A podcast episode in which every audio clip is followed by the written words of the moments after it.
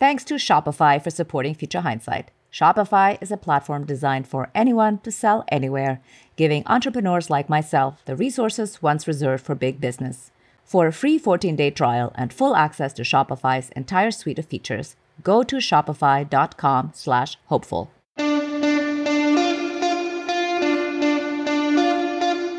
Welcome to Future Hindsight, a podcast that takes big ideas about civic life and democracy and turns them into action items for you and me.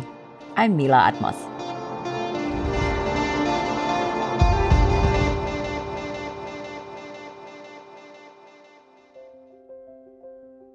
This week's guest is pretty much the embodiment of turning a big idea into an action item for everyday people. Katie Fahey is the kind of citizen changemaker that reminds me why we do this show and how we can all do our part. Katie saw a problem and she drew ordinary people together to fix it. The problem was gerrymandering in her home state of Michigan.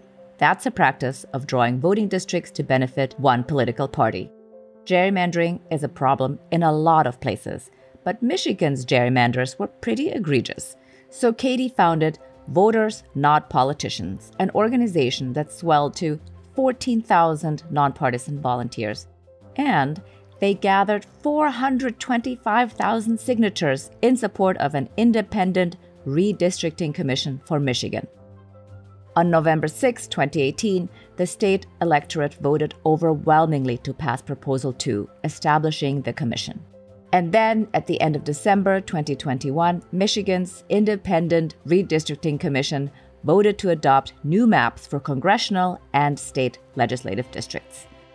Today, Katie Fahey is an independent voter who continues to work for nonpartisan political reform as executive director of The People, which is a national organization working for a refocused vision for a country once again of, by, and for the people.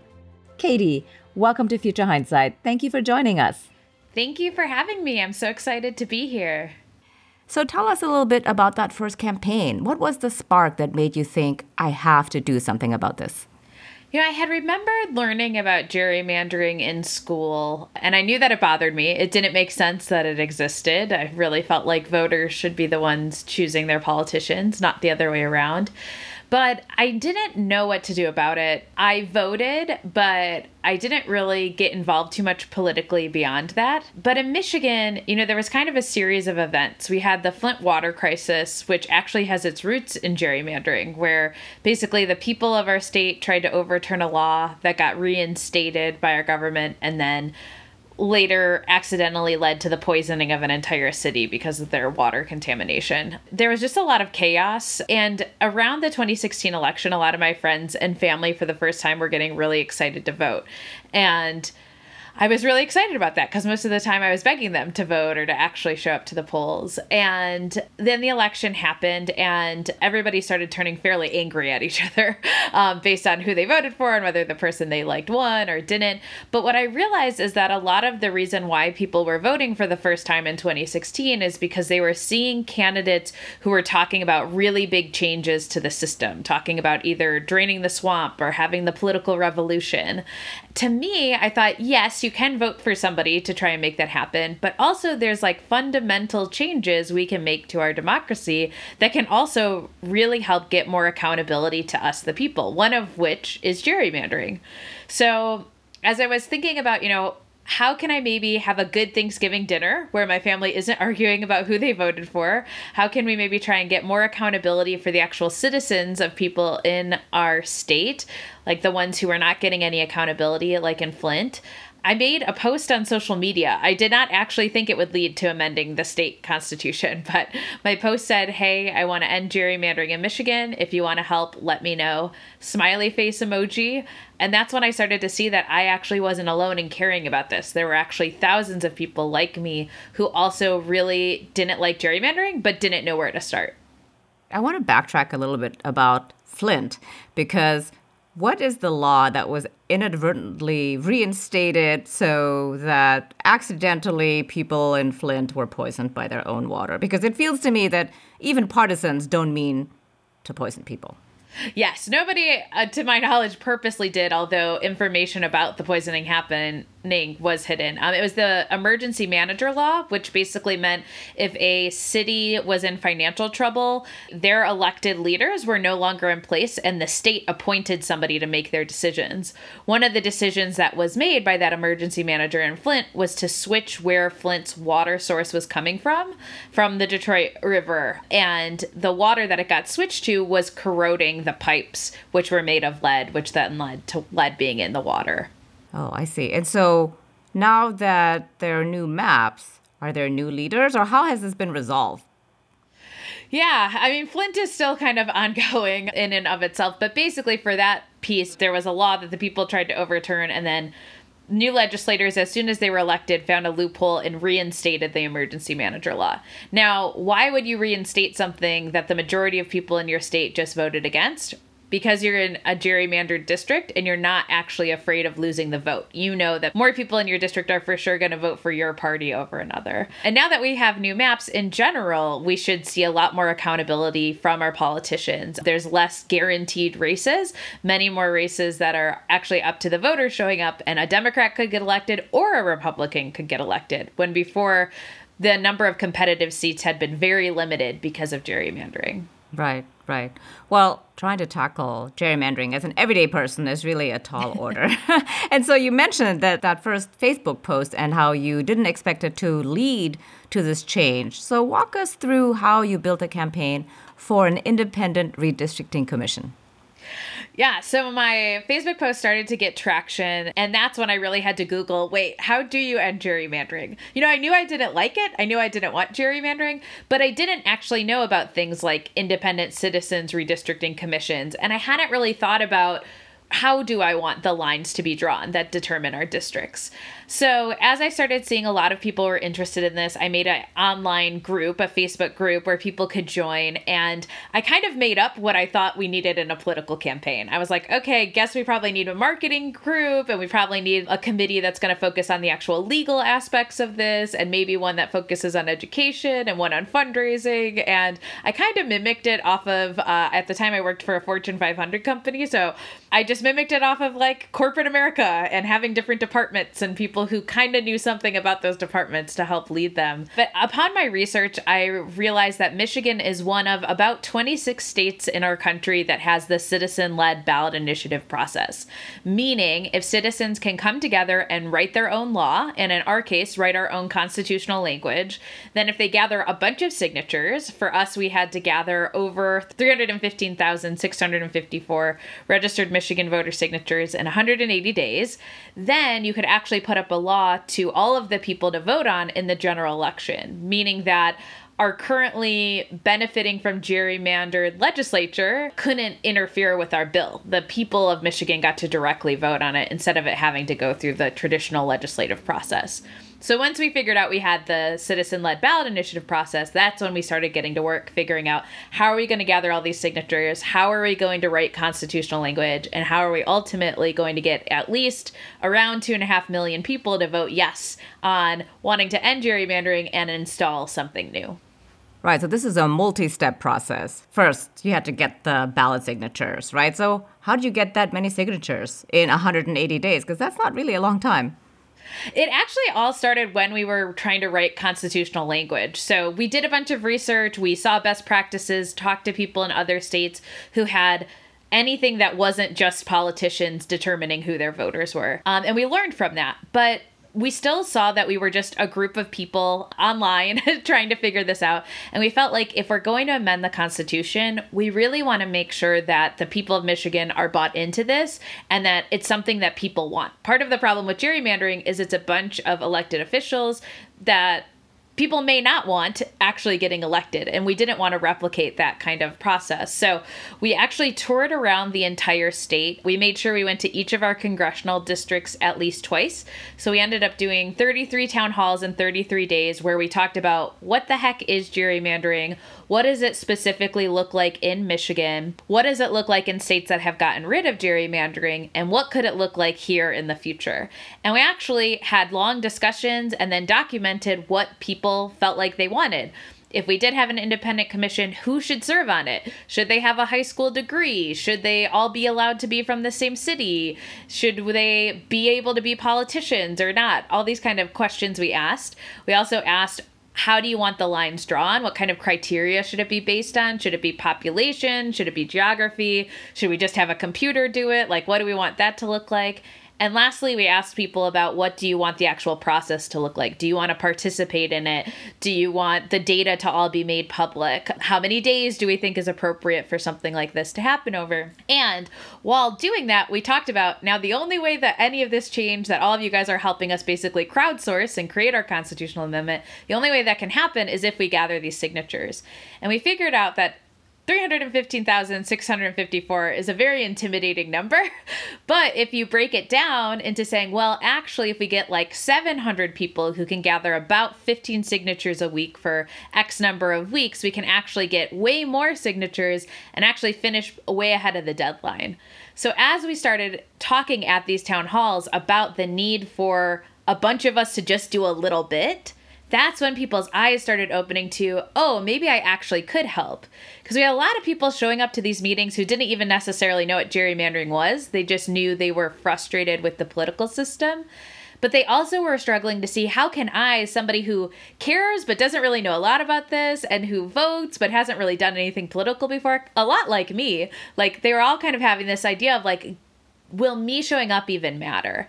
And that's where, especially with signature gathering, we couldn't have done it unless thousands of people got out of their house and were willing to talk to strangers about this. Um, we found a lot of innovative ways from there. You know, we went outside of our Secretary of State's office where people renew their voting registration and get their licenses. We actually figured out what rest stops, like car rest stops in our state, were most busy during Thanksgiving and the day after, because that's the highest travel day. And we set up little tables at each of those because those are public property. And we stopped people and talk to them about gerrymandering in between Thanksgiving dinner. We went to, you know, football games and you know, there were tractor races up in the Upper Peninsula of Michigan. There were cheeseburger festivals, but basically we just tried to figure out where are there a lot of people who might want to talk about democracy. And that's how we ended up gathering so many signatures. And one of the parts I'm most proud of is because we did those town halls all across the state, we are actually one of the only ballot initiatives that got signatures from every single county. We have 83 counties in Michigan.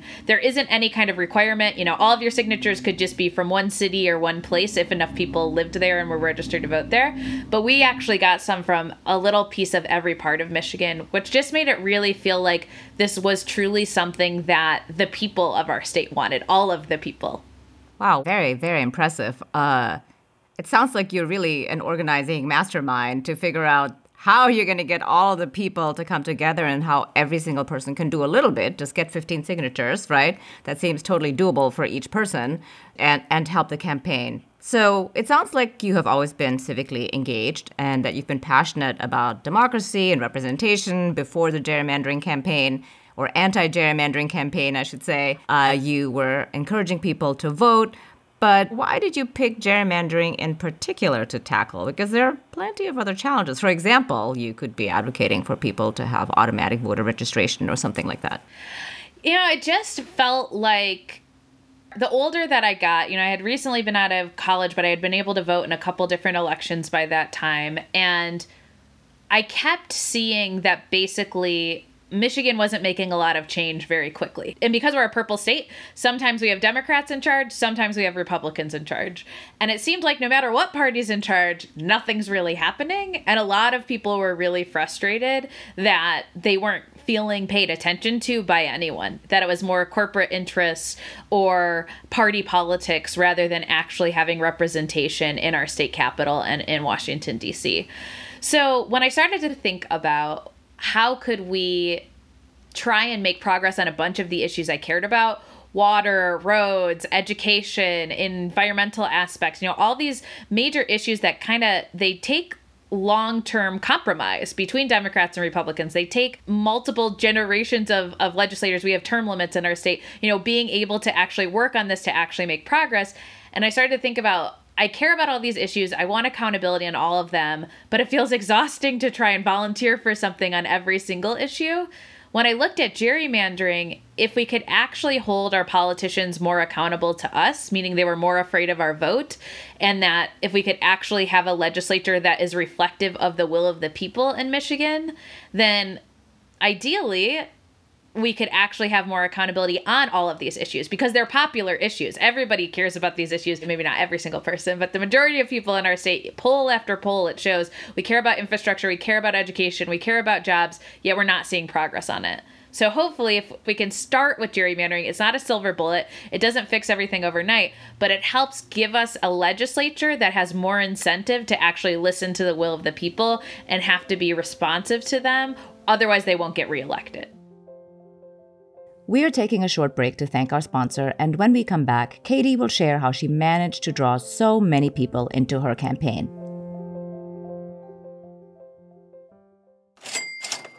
That's the sound of another sale on Shopify. Shopify believes in liberating commerce for all because entrepreneurship has the power to drive communities forward, and commerce can be a force for good. Supercharge your knowledge, your sales, and your success. For a free 14-day trial, go to shopify.com slash hopeful, all lowercase. I just love how Shopify makes it easy for anyone to successfully run your own business. Shopify is a platform designed for anyone to sell anywhere, giving you the resources once reserved for big business, customized for you with a great looking online store that brings your idea to life and tools to manage and drive sales. Shopify powers millions of entrepreneurs from first sale to full scale. In fact, every 28 seconds, a small business owner makes their first sale on Shopify. Making your idea real opens endless possibilities. Get started by building and customizing your online store with no coding or design experience. Access powerful tools to help you find customers, drive sales, and manage your day to day. Gain knowledge and confidence with resources to help you succeed. Plus, with 24 7 support, you're never alone. More than a store, Shopify grows with you. This is Possibility, powered by Shopify. Go to shopify.com slash hopeful, all lowercase, for a free 14-day trial and get full access to Shopify's entire suite of features. Start selling on Shopify today. Go to shopify.com slash hopeful right now. We also want to share about a new podcast. The next time you order up some calamari, you might stop for a minute and think, where does this actually come from? Or for sure you will after listening to this podcast. This summer, Foreign Policy is partnering with the Walton Family Foundation to bring you a new podcast, The Catch. Each episode offers a behind the scenes look at the current state of global fishing by tracking squid from the waters off the coast of Peru to the processing plants all the way to the restaurants and finally, your plate. Join the catch to learn what squid tells us about the state of our oceans. Follow and listen to the catch wherever you get your podcasts. And now let's return to our conversation with Katie Fahey. So, um, you talked about how a lot of the people who you met during the campaign for the commission didn't really know what gerrymandering even is. It's not really necessarily something that's top of mind for everyday people. So, what do you think drew people to your campaign and, and you know show up to the town hall beyond your organizing? What made it possible to draw so many people together? You know, if there's one thing that Americans agree on, and now that I've kind of stepped out of Michigan with our organization, The People, and been able to talk to people in all 50 states, it's that no one is happy with the state of politics in America. Whether you're a Democrat or a Republican, whether it was 2016, 2020, 2022, no one's happy. Everybody feels like it could be better. Everyone feels like they're not being listened to and there's no accountability. So, starting there and starting with, you know, do we want more government accountability or like do you feel like you want to actually help fix Lansing as our state capital or Washington, D.C., those kinds of phrases are really what kind of stop people, and that there was something we could actually tangibly do about it. I think people knew instinctually that something is fundamentally broken, and if we just keep voting and thinking that voting is the only solution, that we're going to keep getting more of the same. So I think that's kind of what the on ramp was. And at the time, too, you know, it was a very contentious election in 2016, especially in Michigan. And I think people were also really hungry to talk about something that wasn't partisan that they were really sick of, okay, I'm a Democrat, so I must hate Republicans, or I'm a Republican, so I must hate Democrats. Like, we have a lot of people with split families where maybe spouses vote differently, or children and uh, parents vote differently. And I think that because of all that turmoil and negativity, just a lot of people were hungry to be like, I don't like this state of politics right now, and I want to do something about it, but I really just don't want to volunteer for party A or party B. Right. Yeah, that makes a lot of sense. It's for it's for sure true that people want to have solutions as opposed to hating the other side. Right? Let's talk about the solutions, right? That's way more interesting. So, what did you learn from that first campaign in Michigan and how does that inform your work nationally now? Oh, I learned so much. Um, everything from what the heck a independent citizens redistricting commission is to how to organize to how to have to go and have a lawsuit brought against you. You know, as I think about some of the most major lessons, one of them really was that point I was just talking about that there is a real lack of political opportunities for people to volunteer on that are genuinely nonpartisan. There's a lot of groups that kind of, I mean, they are fighting against gerrymandering or they are fighting for more voting rights and they say that they're nonpartisan, but when you show up to one of their meetings, if you happen to not vote the way they do, you understand pretty quickly you might not be welcome. And our campaign was different. I mean, it was because I didn't want to go to Thanksgiving dinner. Like, I wanted something we purposely could come together and be able to have like a safe place for Democrats, Republicans, independents, people who weren't voting yet, all that kind of thing, to come and just talk about what kind of system do we want? What kind of government do we want? And seeing how healing that was not only for my family but many families. We had a group of sisters one a democrat one a republican one an independent and they said this is the first thing that any of them could volunteer on together politically in their entire lifetime um, and how much they enjoyed it and actually liked being able to spend time together again. And we just saw that in community after community. You know i'd be at a door talking to somebody about what this proposal was and they'd be like well if my neighbor has a yard sign for it there's no way that i'm going to vote for it too. And after the end of the conversation they'd be like actually i'm totally for that. And then they'd be like, I had no idea that, you know, a Democrat could believe in fairness or a Republican could want every vote to count equally. You know, some of these things that because my family has mixed political beliefs, I knew that those uh, ideas weren't true, that like lots of people believe in fairness and, and want America to be strong and all that. But seeing that happen kind of over and over again in communities across our state it had such an impact on me for just recognizing that the issues we're talking about are very important, the kinds of reform issues, but also how we are organizing. Actually, creating a place where people with different political opinions can come together and feel like they can work on a shared American project, a joint venture in wanting to create a more accountable and responsive government. I think there's just a huge opportunity and a lot of people who are really hungry for that, who care about politics again, but don't necessarily want to volunteer on team A or team B, but they really do want to be active citizens and they're looking for more volunteer opportunities. That's great. Well, I have a follow up question on that, which is aside from gerrymandering, what are people talking to you about now? What are they really invested in trying to fix, you know, as nonpartisans? Yes, I think primaries is a big one. A lot of people recognize that all voters pay for the primaries, just like we pay for all of our elections. But in a lot of states, independent voters actually can't participate in primaries because they don't want to say if they're a Democrat or Republican because they're not a Democrat or Republican. Or even people who are Democrats and Republicans might, for their state election, want to vote for one party yet in their local election vote for a different party.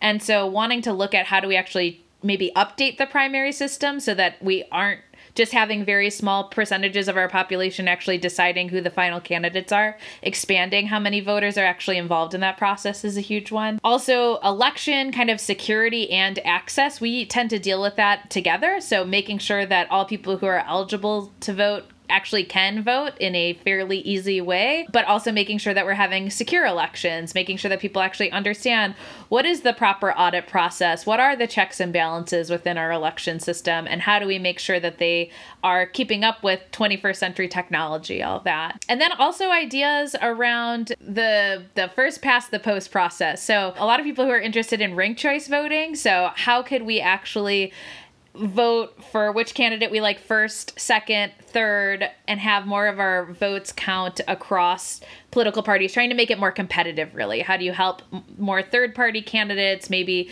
the less traditional candidates, actually have a fighting chance or feeling like you aren't throwing away your vote if you do want to vote for one of them so that voters have more power in that way? And of course, a campaign finance, too. That's another thing that across the board, a lot of people feel like money in politics is a really huge issue and they're very motivated to try and do something about it. Right, right. Well, all of that is right up our alley. Uh, in fact, we've done episodes on ranked choice voting, on open primaries. We spoke to Michigan's Secretary of State, Jocelyn Benson, and we also have spoken to Jeff Clements about getting money out of politics. So that's very exciting altogether. and also, of course, this conversation about gerrymandering. So there's a lot happening right now around gerrymandering still. We're in a midterm election year after the census. Can you tell us where we are? Like, is it getting worse or better? And where are the areas where you're worried? And where are the areas where you're celebrating? Yeah. So in 2018, when we passed our ballot initiative, there were actually five other states who worked on redistricting reform as well, which is really exciting. Um, we had Ohio and Utah, Colorado, Missouri, just most recently, Virginia also passing reform. All of those were different levels of reform. Uh, in Ohio and in Virginia, they kind of had to compromise with the legislature to come up with solutions. But what's been really great in Virginia in particular, you know, the, the politicians put up on the ballot initiative, which is very rare, um, that they wanted at least citizens involved in the process. It was a messy process redistricting is very messy, uh, but ultimately the courts ended up coming back and making sure that for the first time they really had more fair maps, which is super exciting. Uh, Michigan was an extremely exciting process. We had just under 10,000 people actually apply to be on the commission. So, you know, you have to think about most people don't even know what the heck the redistricting commission is. Maybe they voted on it, but okay, I'm going to go volunteer months of my time to go serve on this thing. But we had tons of people so excited to apply, and our new maps came out um, at the beginning of the year, and it's really exciting because it's they're truly competitive, actually reflective of the voters in our state. Um, the Democrats aren't happy, the Republicans aren't happy, which I think is a sign of a great map because nobody was supposed to really feel like it benefited them. So it's very exciting. And it, like in Colorado, you've got some great maps that are coming out too. And one of the other things I'll just say is that the amount of activism around redistricting has been huge. Even in states where they don't have the ballot initiative process, like North Carolina and Wisconsin, you have thousands of people showing up demanding fair maps. Now, unfortunately, it's then left up to the legislature and then in both of those cases, the Supreme Court as well. And there's some interesting things happening on the Supreme Court level. Uh, sometimes kicking it back down to the state, sometimes wanting to rule or not rule. It's really interesting. I think the story to kind of pay attention to over the next two to four years will be court cases being brought at the local level saying that partisan or racial gerrymandering has happened. Sometimes you need election cycles to prove that. Like, you can run example elections ahead of time, like with computer software that gets pretty close to most likely what the election results will be in a certain state. So you can actually determine that before election, but sometimes there's better proof after an election has happened to show, hey, look, you know, this many people voted for this party, yet only this many people got actually appointed to seats in that state. So, so that's kind of happening right now. And then there's a few states because of COVID and because of the census who actually have delayed redistricting, and they won't actually be working on the process until next year to get new maps. So some states are going to have old maps for another cycle. So I think even being able to truly understand the impact of gerrymandering for this next 2022 to 2030 timeframe, we probably have to wait two to four years to really see the true impact until all of those maps are up. Yeah, it'll take time. I mean, the work takes time, and then the results will take time. Yes. Yeah. so I'd love for you to talk about the organization that you're leading now, the people. What are you working on over there? Yeah, so the people is all about trying to help people who are like me in Michigan, people who knew that they wanted to make a change. Maybe they know specifically what they want to do, like maybe they know it's gerrymandering or ranked choice voting or primary reform, but they haven't done it before and they're looking for tools, resources, other citizens who care about that issue. And we really want to help them be able to navigate the political process. We got lucky in a lot of ways where we happened to talk to the right person at the right time, figured out the political process just in the nick of time. But between campaign finance laws and the technicality of how do you make sure something is constitutional or isn't, being able to look at how to organize, all that, we put so much work into building nonpartisan tools that at the end of the campaign, a bunch of us looked at each other and said, we want to pay it forward. We want to make it easier for the next group of citizens who wants to come and make a difference. So we're really focused on helping people get connected to those tools and those processes. We're also working on a lot of exciting election stuff. Um, we have a great facilitator training where if there's people who are looking to hold conversations within their community or even at their kitchen table with people with different political opinions.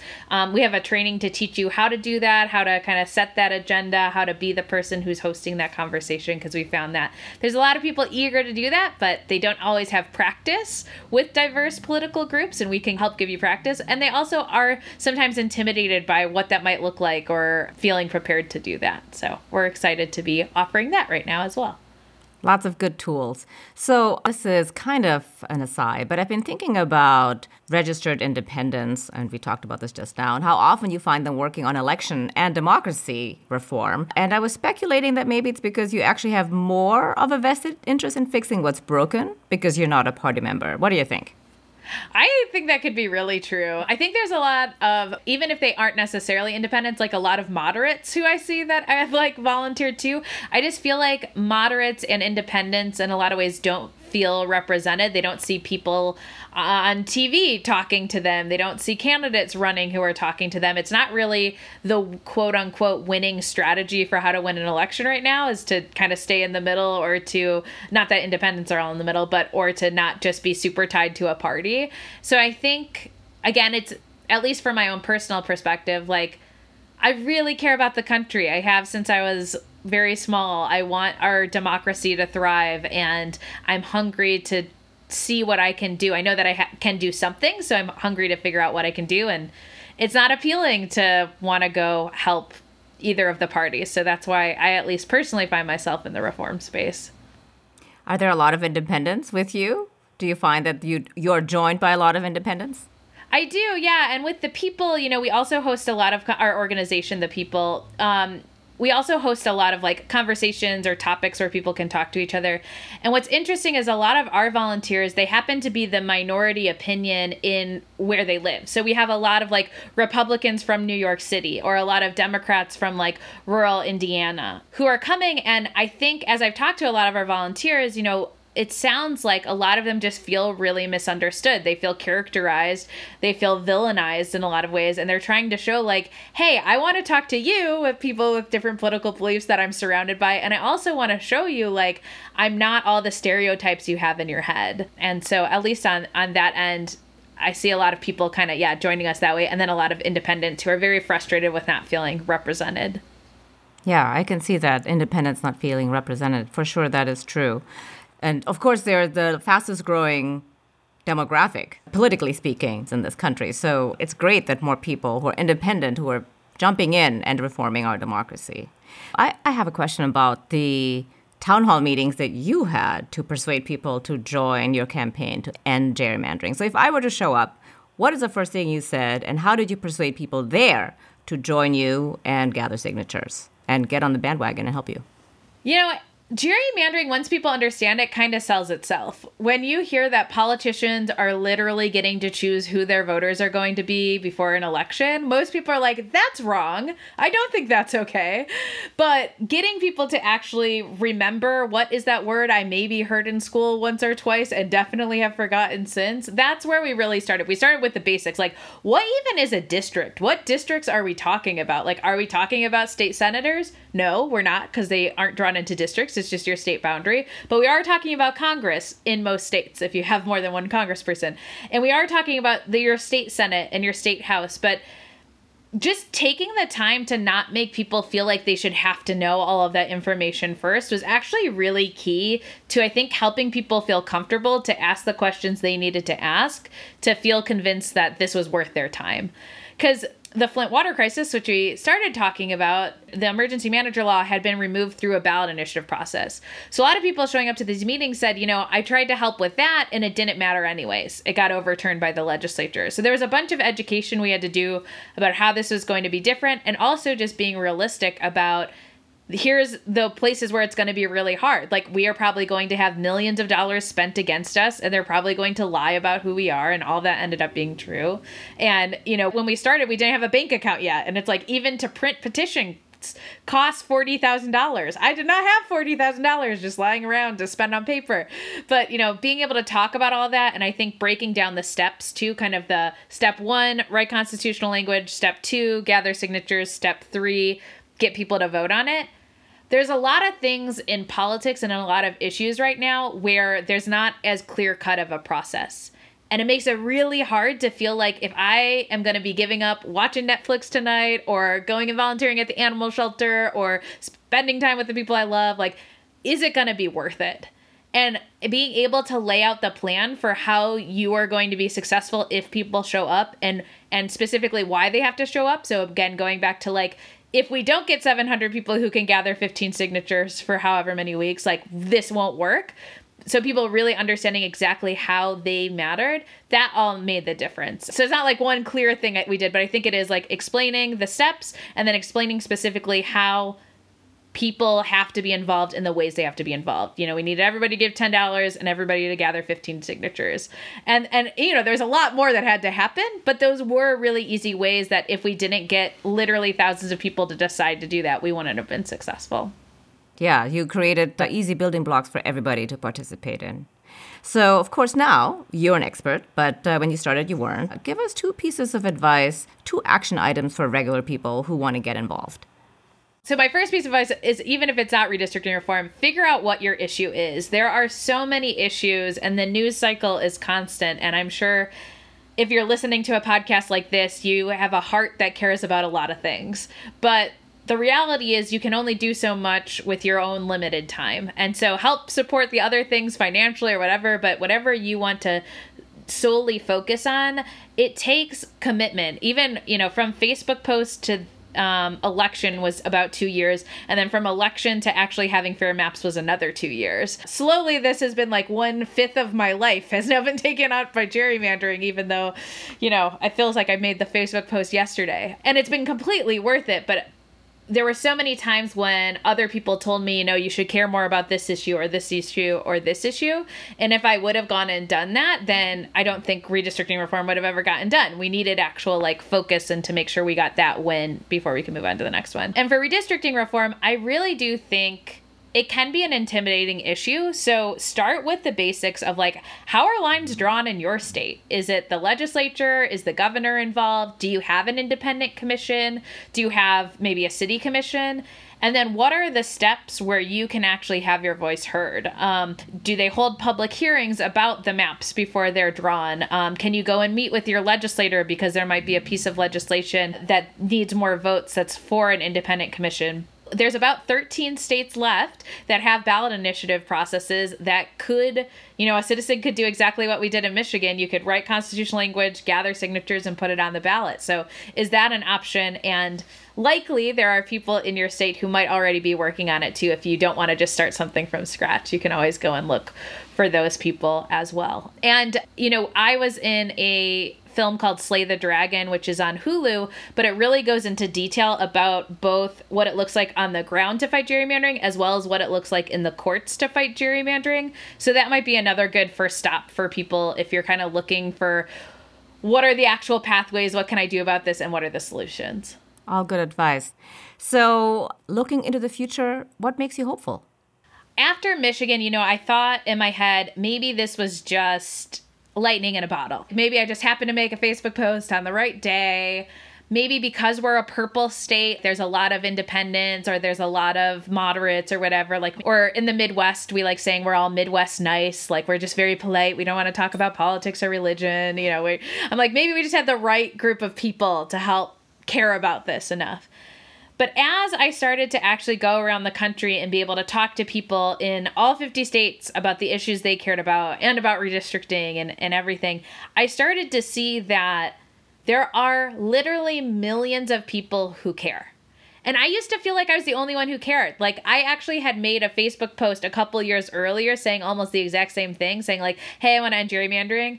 But nobody even liked it. And I also didn't do anything about it afterwards. I just said like, "Hey, I want to go do something." And then I didn't do it because I was like, "Oh, nobody else cares, so I guess I won't care." But what I have started to see is that literally millions of people are willing to dedicate their time, their energy, their creativity, their passion to just trying to make the world a better place, even if there isn't a guarantee that it's going to work. They're willing to show up, to talk to their neighbors, to hop in a conversation, to get trained to host these conversations, to start a ballot initiative. There are so many people willing to actually do it, even though there's no guarantee it's going to be successful, even though all the odds might feel against you and all the dark money might feel against you. But there really are so many of us who care, and I think we just have to find each other and we have to remember that we should always be extending an invitation out to other people to help join us in creating a better world.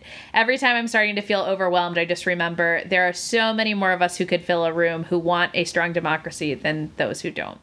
That is indeed very hopeful. I agree. I think there are a lot of people who care and a lot of people who are willing to give up their time and their efforts to make our democracy more whole. Thank you for joining us. Thank you. Katie Fahey is the executive director of The People, a national organization working for a refocused vision for a country once again of, by, and for the people. We're taking a pause next week as we head into our summer of civic action, and our friends at the podcast Financial Confessions will be popping into your feed. It's the antithesis of the Finance Bro Show. Instead, Financial Confessions tackles sticky money issues with empathy and intelligence. So, we are sharing a really cool episode they did about navigating our broken healthcare system, how being disabled affects one's finances, and what everyone should know about living with a disability in America. Then we're back on July 7th with a fresh conversation with Rachel Vindman, the host of the Suburban Women Problem podcast and wife of retired Lieutenant Colonel Alexander Vindman. This episode was produced by Zach Travis and Sarah Birmingham. Until next time, stay engaged.